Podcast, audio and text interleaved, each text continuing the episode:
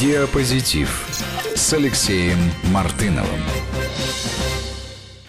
Всем здравствуйте! Как обычно, в это время программа «Диапозитив» и директор Международного института новейших государств Алексей Мартынов у нас в студии. Я приветствую, Алексей. Добрый вечер.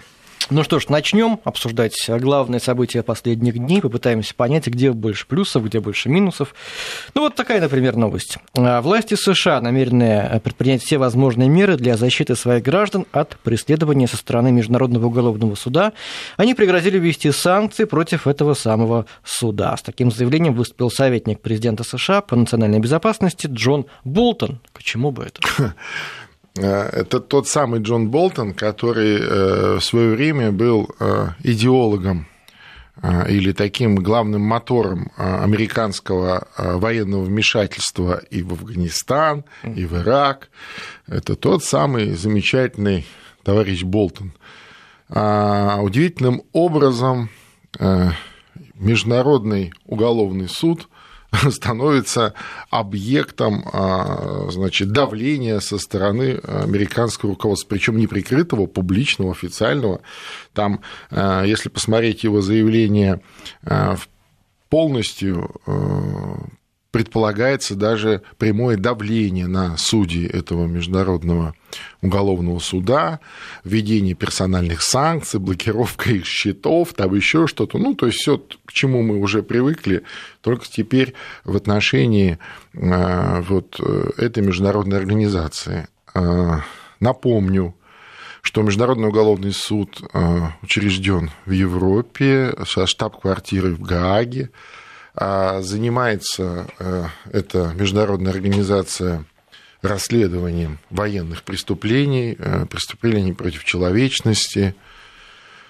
А, и, собственно, сама предыстория э, всего сегодняшнего скандала нас отсылает на почти два года назад, в ноябре 2016 года Международный уголовный суд опубликовал свой доклад об секретных тюрьмах ЦРУ в Афганистане и в некоторых европейских странах из числа э, таких американских лимитрофов, то есть в Польше, э, в Румынии э, и в Прибалтике.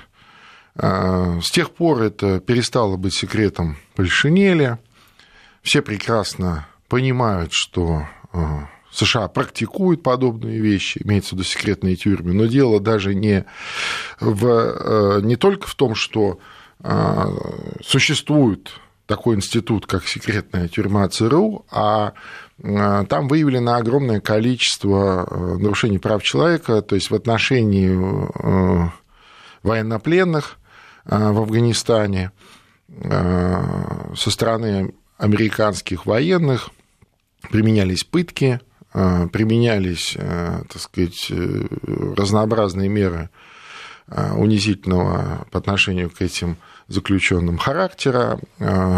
Много мы видели каких-то там роликов, когда сошедшие с ума уже от своей безнаказанности некоторые военные американские снимали на собственный мобильный телефон, потом где-то даже выкладывали – вот.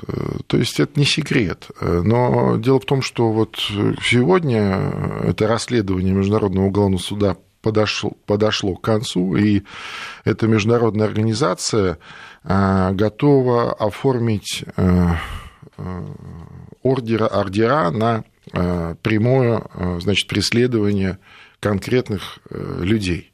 Ну, имеется в виду, кто либо раньше был э, военнослужащим США и занимался всеми этими вещами нехорошими, либо кто-то из них до сих пор находится на военной службе. Вот, собственно, о чем речь. И вместо того, чтобы сотрудничать с этой международной организацией, э, США устами советника по национальной безопасности президента Трампа говорит, что мы своих людей не отдадим, а более того, если вы не прекратите преследовать наших военнослужащих, мы начнем преследовать вас. Вот, собственно, в двух словах картина масла. Угу.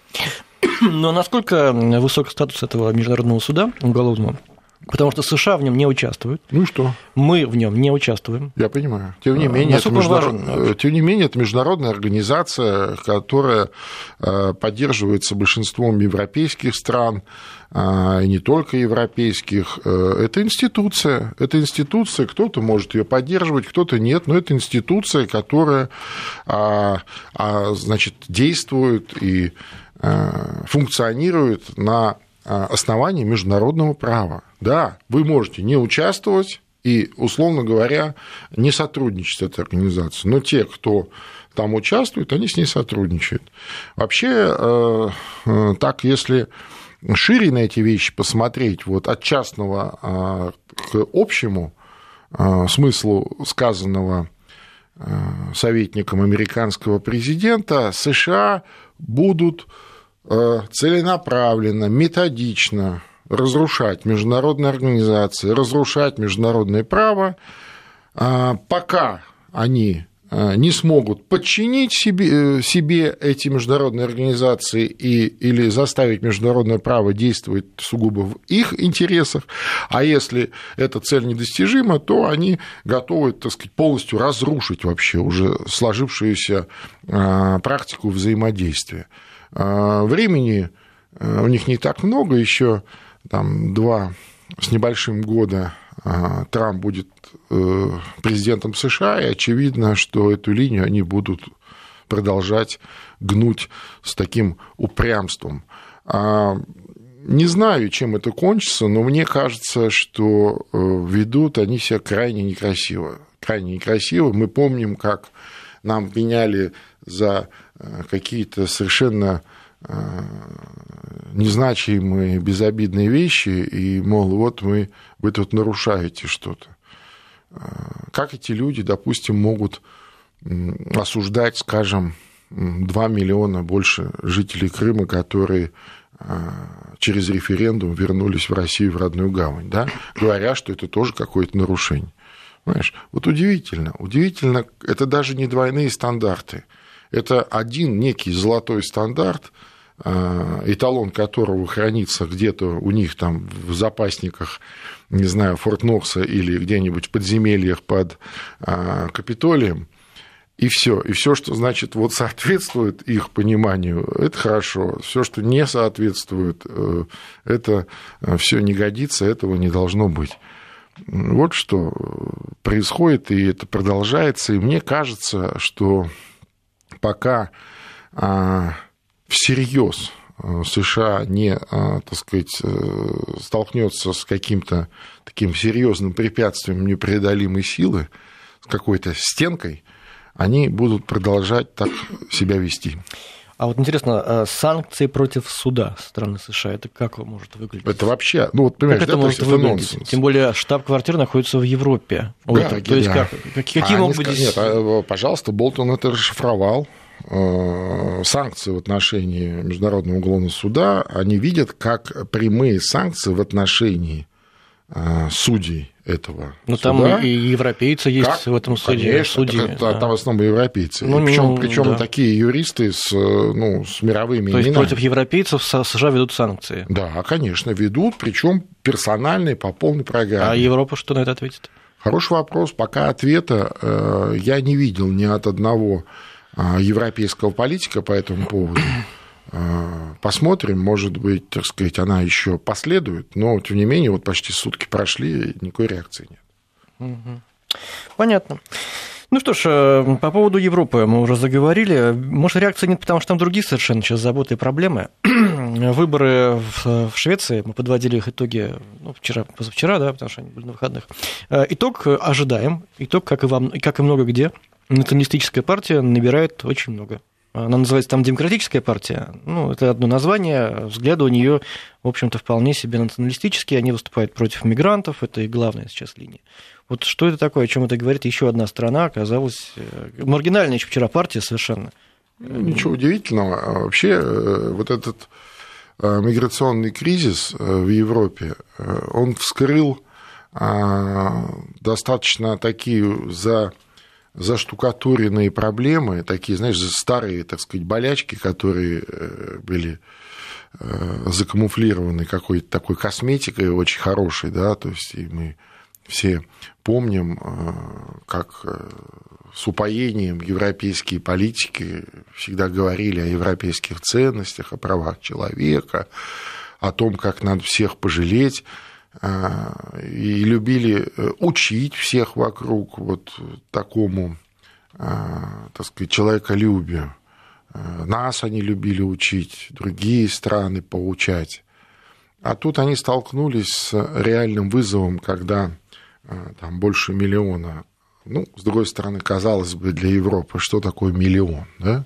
То есть там для 300 с лишним миллионной Европы всего лишь миллион мигрантов вот в короткое время появился.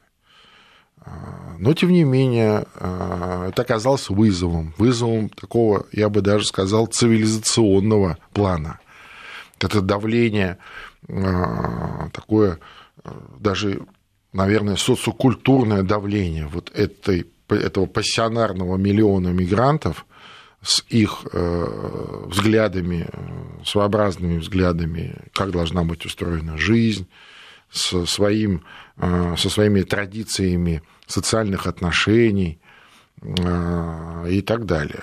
Как подскочил уровень преступности, как стало просто небезопасно ходить по европейским улицам, где те же самые мигранты э, грабят и насилуют, и что угодно делают.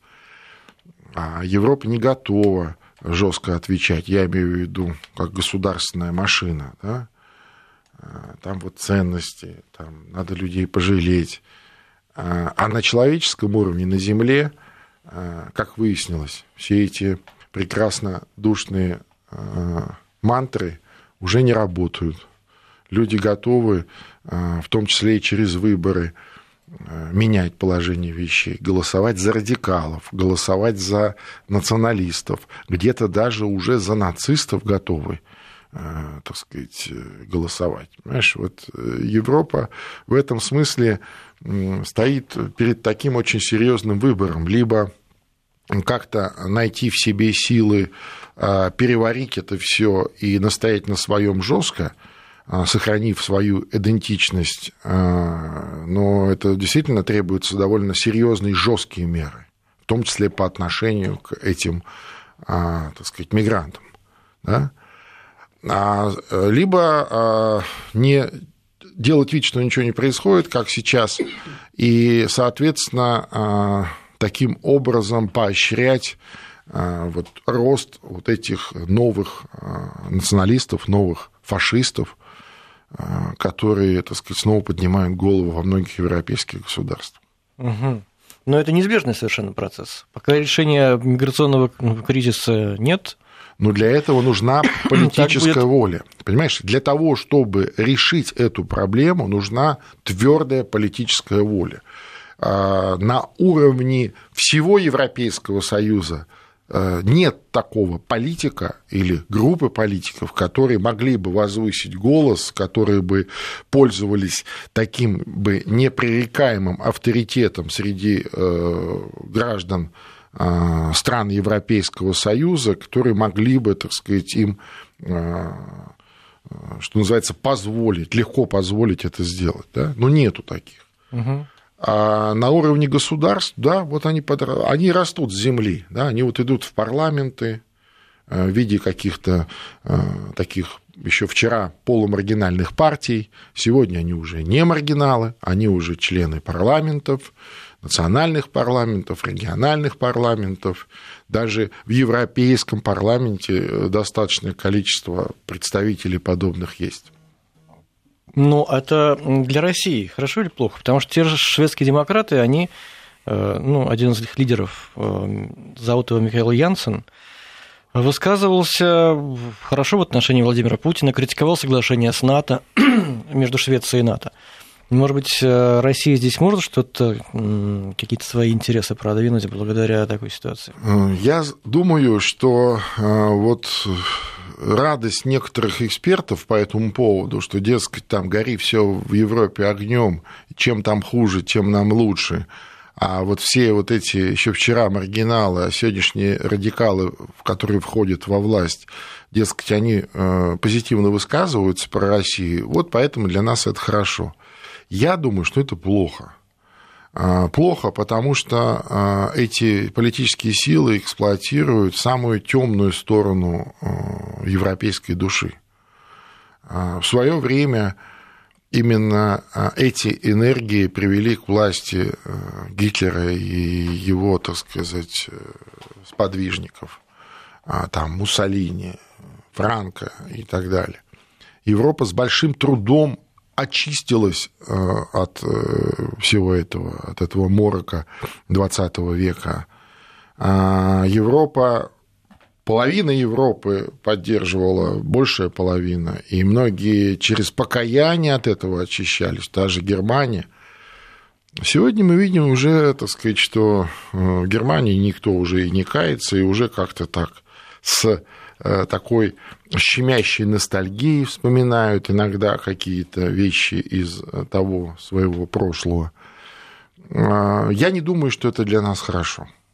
Я думаю, что для нас это нехорошо. Мы э, тоже европейская страна, мы заинтересованы в сильной э, такой э, мощной экономически, политически Европе, как партнеры, как соседи, как в отдельности европейских государств, так и в сообществе европейском. Поэтому я не думаю, что это хорошие для нас новости. А, знаете, э, крамольная вещь скажу, но, скажем так, до 1941 года Гитлер тоже неплохо высказывался о товарище Сталине. Периодически. Да, такие, такое тоже было. Подписывали договора какие-то. Там было двухстороннее сотрудничество межгосударственное было активное. И военно-техническое, и экономическое. И что? И что потом? наступило 22 июня 1941 года. Поэтому я считаю, что это плохо. Но все-таки уместно ли это сравнение людей, которые вполне понятно, почему они выступают против мигрантов? Странно было бы, если бы не было таких партий сейчас в Европе. Я понимаю. Э, это э, э, значит лишь одно, что миграционную проблему нужно решать. Нужно а, значит, найти или собрать достаточное количество политической воли, на а, непопулярные жесткие меры, но а, проблему эту нужно решать. И решать ее на таком а, государственном политическом уровне, а не взращивать своим бездействием вот э, то, что мы сегодня видим там, в Швеции, в других странах. Пока это еще не так масштабно, но, уверяю вас, очень быстро очень быстро вот из небольших, э, небольшого представительства при попустительстве со стороны э, высшего политического руководства э, это перерастет в другие совершенно объемы. Они даже сами не заметят, как это станет основным мейнстримом, и как это станет уже не малой партией, а основной партией, партией большинства. И когда эти партии станут большинством и уже своих лидеров продвинут в высшее политическое руководство, будет пить боржоми поздно. Но жестко решать проблему миграции, это значит, опять же, становиться э, под, э, под прицел Я понимаю. критиков. Тем не менее. Тем точно так, так же так в этом же и есть политическая воля. Э, ведь ну, политика, политика, любая политика заключается в том, ответственная политика заключается в том, не чтобы говорить какие-то приятные всем вещи или делать какие-то действия, которые, так сказать, всем нравятся, или вас за них критикуют критиковать не будут. А ответственная политика заключается в том, чтобы э, делать те или иные вещи, независимо от того, как к ним отнесутся сейчас, но понимая, чтобы делать это ради будущего, ради следующих поколений, э, ради э, своего народа, государства, континента и так далее. Ну, я понимаю, что это такая патетика, но это так, знаешь, это так. Если нужно что-то делать, то нужно. Понимаешь, если нужно э, хирургическое вмешательство, значит, нужно его проводить, потому что дальше начнутся метастазы, и э, через какое-то время просто будет поздно вообще что-либо делать. Ну, для начала надо разобраться с той же Сирией, например. Конечно, Хотя бы так об этом, остановить и, там. об этом и речь. Вот об этом не Потому что говорить по- пока мы разговариваем, российское руководство. Э, Никто в- в- единолично не сможет восстановить инфраструктуру, разрушенную в Сирии, которую разрушали несколько лет. Да? Этим нужно заниматься сейчас. Нужно. Ну вот пока мы разговариваем, э, приходит сообщение срочное. Постпред России Прион заявляет, условия для постконфликтного устройства в Сирии созрели.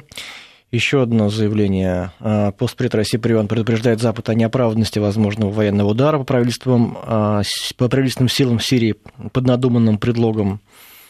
Э, Постпред России Прион предупреждает о подготовке провокаций с применением химоружия в Сирии. Ну, об этом говорят уже несколько дней. Это все говорит о том, что очень далеко мы находимся от Так проблемы решения О чём и речь? миграционного кризиса. О чем речь? При том, что э, нас этот миграционный кризис прямую не затрагивает, обращу внимание.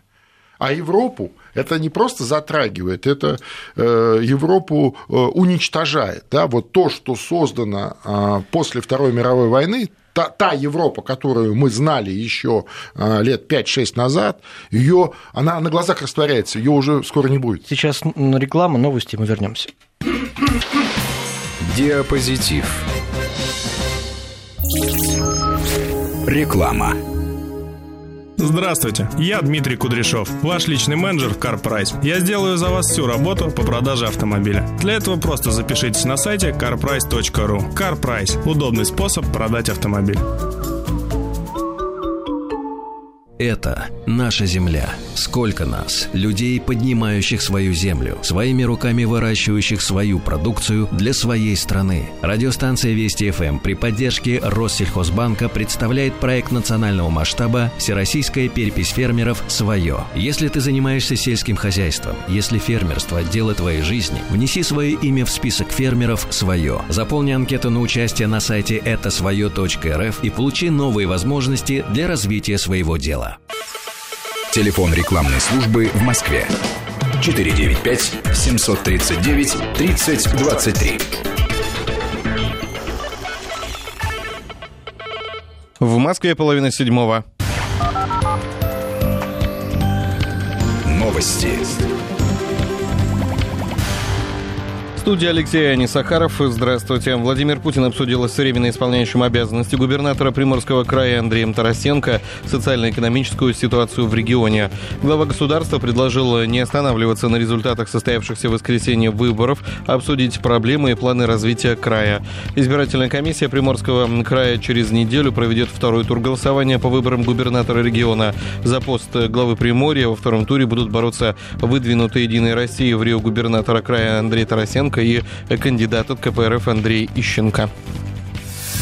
Владимир Путин поддержал разработанный «Единой Россией» пакет поправок к законопроекту об изменениях в пенсионном законодательстве, сообщил премьер-министр Дмитрий Медведев.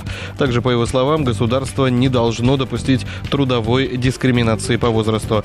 На связи со студией наш корреспондент Ольга Матвеева. Она расскажет подробнее на эту тему. Ольга, здравствуйте, вам слово.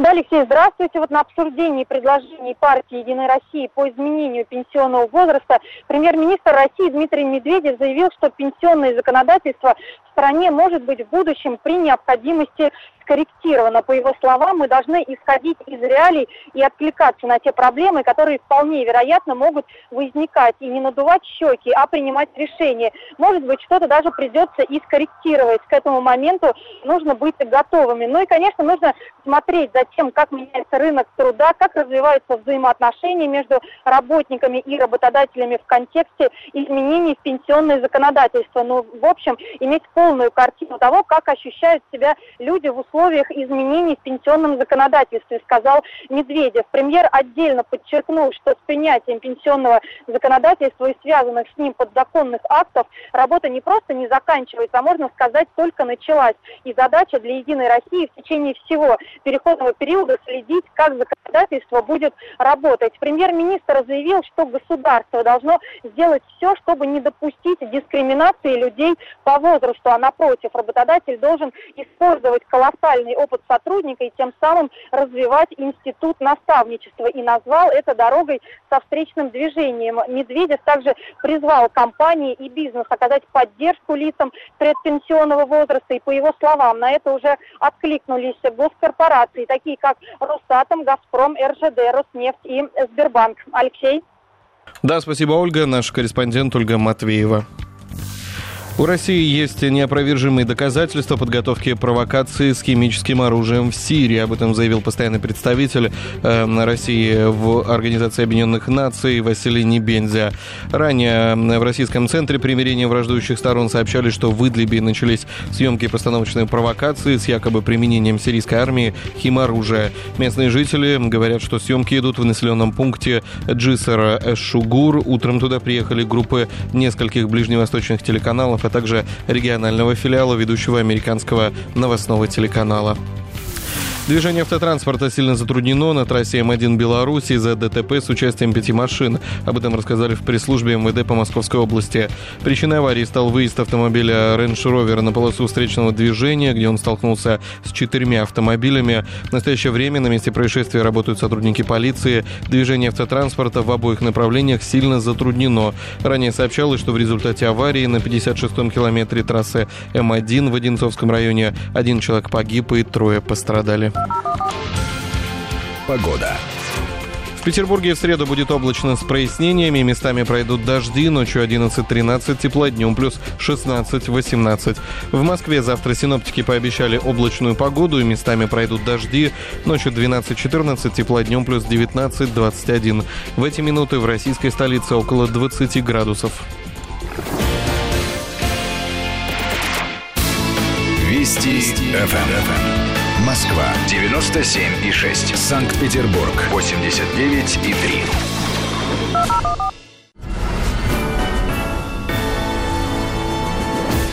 Родина знает. Почему Андрея Балконского звали Петром? У героев романа Льва Толстого «Война и мир» были реальные прототипы. Кто вернул честное имя Виктору Третьякевичу? Клеймо предателя с первого комиссара молодой гвардии снял журналист Ким Костенко. Как литература и судьба связали Антона Чехова и Антуана де Сент-Экзюпери. Исторический научно-популярный журнал «Родина». Подписка на сайте rg.ru и отделениях связи. Возрастная категория 16+.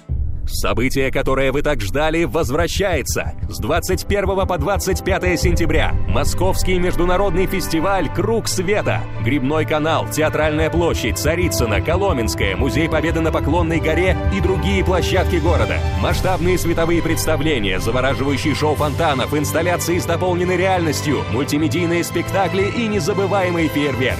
Подробности на сайте lightfest.ru. Проект правительства Москвы. Категория 6+.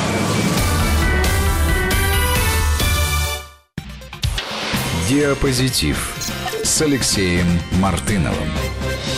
18.35, директор Международного института новейших государств Алексей Мартынов у нас в студии. Алексей, теперь наша рубрика «Необычные и странные новости». Так. Я только что ее сам вел. Я очень был удивлен, когда прочитал сегодня это сообщение. Большая часть граждан Украины ностальгирует по Советскому Союзу. Об этом сообщает «Украинская правда» со ссылкой на результаты опроса. Отмечается, что наибольший процент ностальгирующих живет на востоке и юге страны. Ну, здесь я не удивлюсь, но ну, хорошо, 51% жителей Донбасса считают, что в советские времена их жизнь была лучше. Это понятно. Но всего на Украине 43%, которые говорят о том, что жизнь в Советском Союзе была лучше. Почти треть населения Украины не поддерживает политику декоммунизации, а каждый четвертый не против возрождения Советского Союза э, с Украиной в его составе.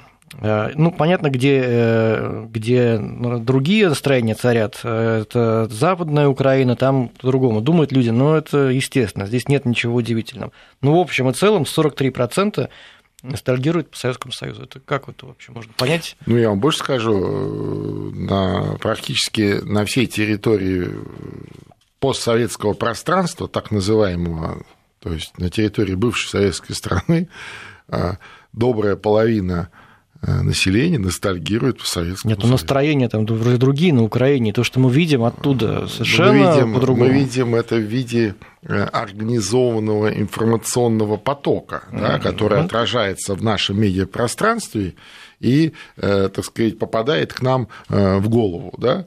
А на самом деле-то мы же прекрасно понимаем, что одно дело организованный информационный поток, а совершенно другое настроение людей. Вообще, а, это тема из нашей другой программы, бывшей, но тем не менее мы неоднократно в этой же студии с комрадами а, Арменом и Гей говорили о том, что вот за эту четверть века, а, которую прожили постсоветские страны без большой советской страны, ну, этого времени достаточно для того, чтобы оценить а, так сказать, как вот э, нам было вместе хорошо и как нам не очень хорошо не вместе. Да? Скажем так, э, минусов гораздо больше вот в сегодняшнем положении вещей э, на всем постсоветском пространстве, в том числе на Украине, чем, скажем, плюсов. Да? А, и естественным образом возникают такие ностальгические воспоминания. Ну, понятно, что любая ностальгия – это ностальгия по молодости.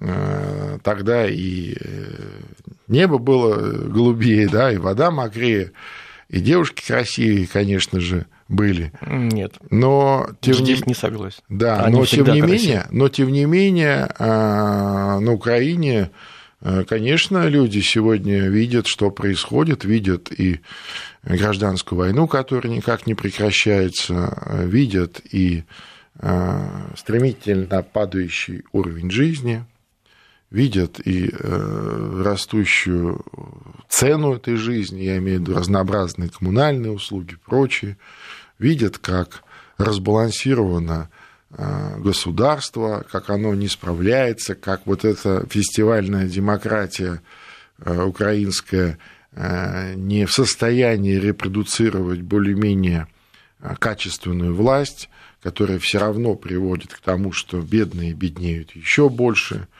там, малочисленная прослойка богатых людей еще больше богатеет – вот что происходит. И, конечно, конечно, они вспоминают свою советскую, так сказать, жизнь, свою советскую молодость. Украина была после России, а может быть, даже по ряду позиций, так и э, уровень жизни повыше был, помощнее, там ну, климат да. получше, и Но растет. тогда почему нет никаких политических да. сил на Украине, которые бы воспользовались этими настроениями а, и создали такую вот свою, свою программу бы создали, потому сближение что, с Россией, возрождение Потому что СССР. современная политическая система Украины не предполагает любой другой а, электоральной демократии, кроме как демократии фестивальной, да, которую мы наблюдаем в ее самой уродливой форме а, сейчас на Украине. То есть сперва это было весело, да, пока а, был, так сказать, запас еще тот самый советский, я имею в виду советского наследия, который можно было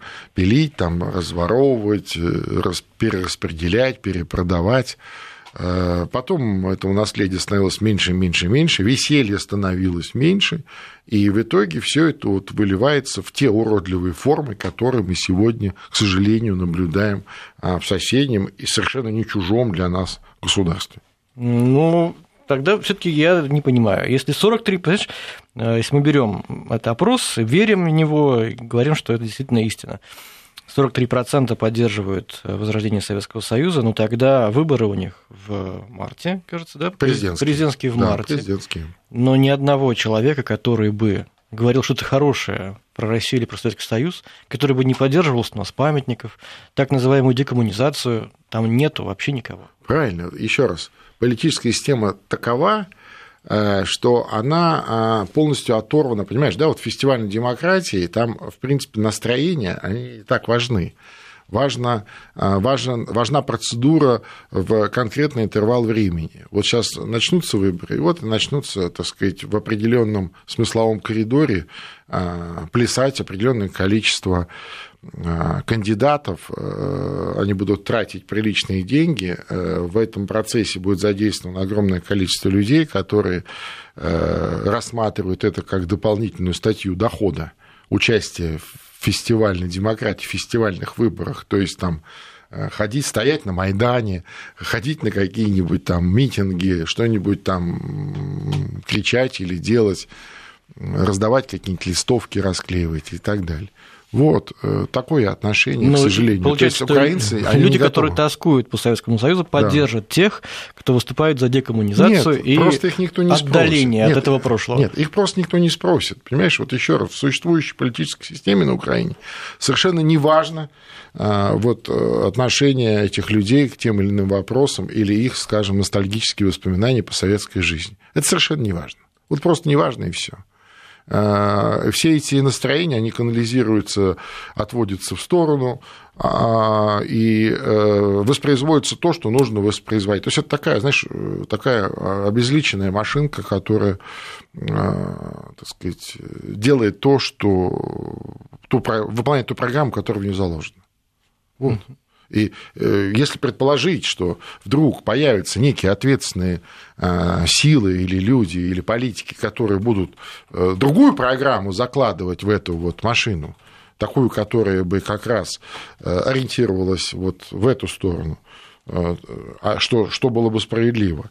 Но я боюсь, что нет ни таких сил, ни таких, так сказать, людей или политиков, или программистов, которые бы это делали.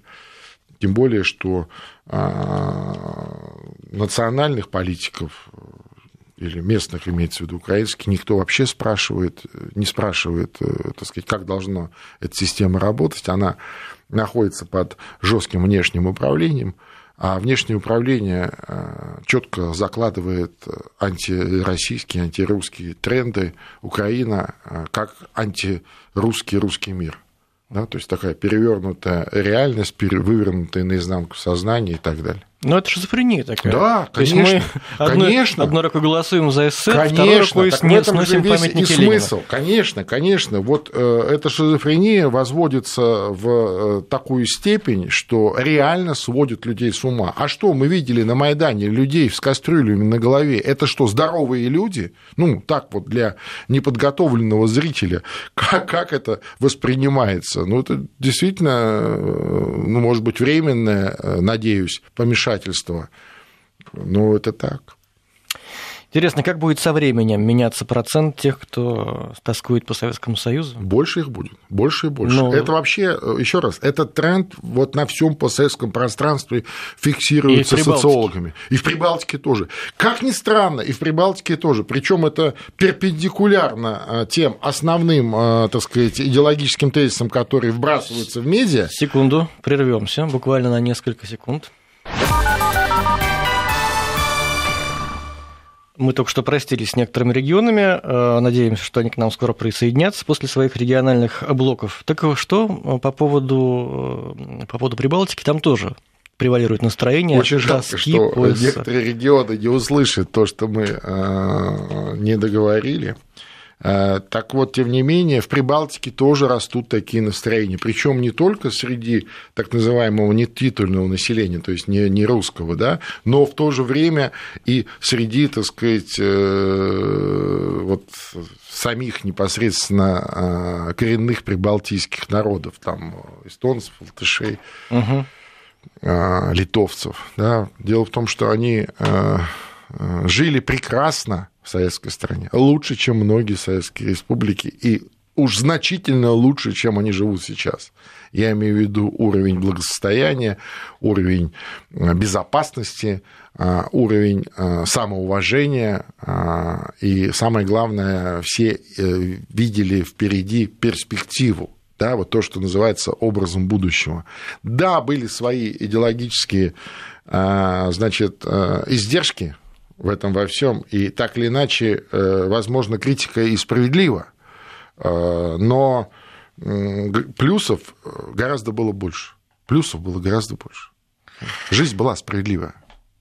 Еще одна новость, тоже достаточно необычная. Богатейшие бизнесмены Соединенных Штатов, опасающиеся начала ядерной войны и массовых эпидемий, начали скупать недвижимость в Новой Зеландии в надежде на то, что изолированность страны спасет их при начале апокалипсиса. Сейчас не менее семи предпринимателей из Калифорнии уже приобрели 150-тонные бункеры, которые выпускает компания Rising S&Co и закопали их в Новой Зеландии. То есть они надеются, что туда не долетит. Ну, видимо, да. Ну, что, они имеют право. Вообще, кстати, обращу внимание, э, вот э, это Э, этот психоз, а это психоз, в общем-то, да, когда люди начинают всерьез задумываться о том, а не вырыть ли мне бомбоубежище, так сказать, в собственном подвале, да, в собственном доме, а не построить ли мне бункер, который был бы там обеспечен всем необходимым на случай ядерной войны. Да, мы помним все эти истории, и даже они в таком комедийном, в комедийной форме даже в американском кинематографе отражены, да, то есть это как раз вот времена прошлой холодной войны, Помнишь, да, знаменитый сюжет, как э, какая-то семья там закрылась в бункере, думая, что началась война, а, а специально подготовленном. А на самом деле это просто какой-то самолет потерпел крушение, а они думали, что война. Угу. Кто-то пошутил там, вот война. И, и вот и они там провели всю жизнь в этом бункере. Знаешь, а потом вышли наверх и очень удивились, там через, там, не помню, 10 лет. Вот. А, это психоз. И над ним даже смеяться уже начали в конце, э, так сказать, прошлого века. А, но, к сожалению, мы сегодня видим а, проявление этого психоза снова. Да? Уже вот в такой форме. Там, поедем в Новую Зеландию, там, закопаем там бункер, и, и, и что? Ну хорошо, и что, проживем всю жизнь в этом бункере, а в чем смысл? Или в чем разница? Ты хочешь философски смотреть на В чем разница? Ситуацию. Нет, в чем разница? Если накроет гриб, так лежать, уж накроет. лежать, извиняюсь, в могиле или, или жить в бункере под землей. Да? Ну, наверное, разница для кого-то есть.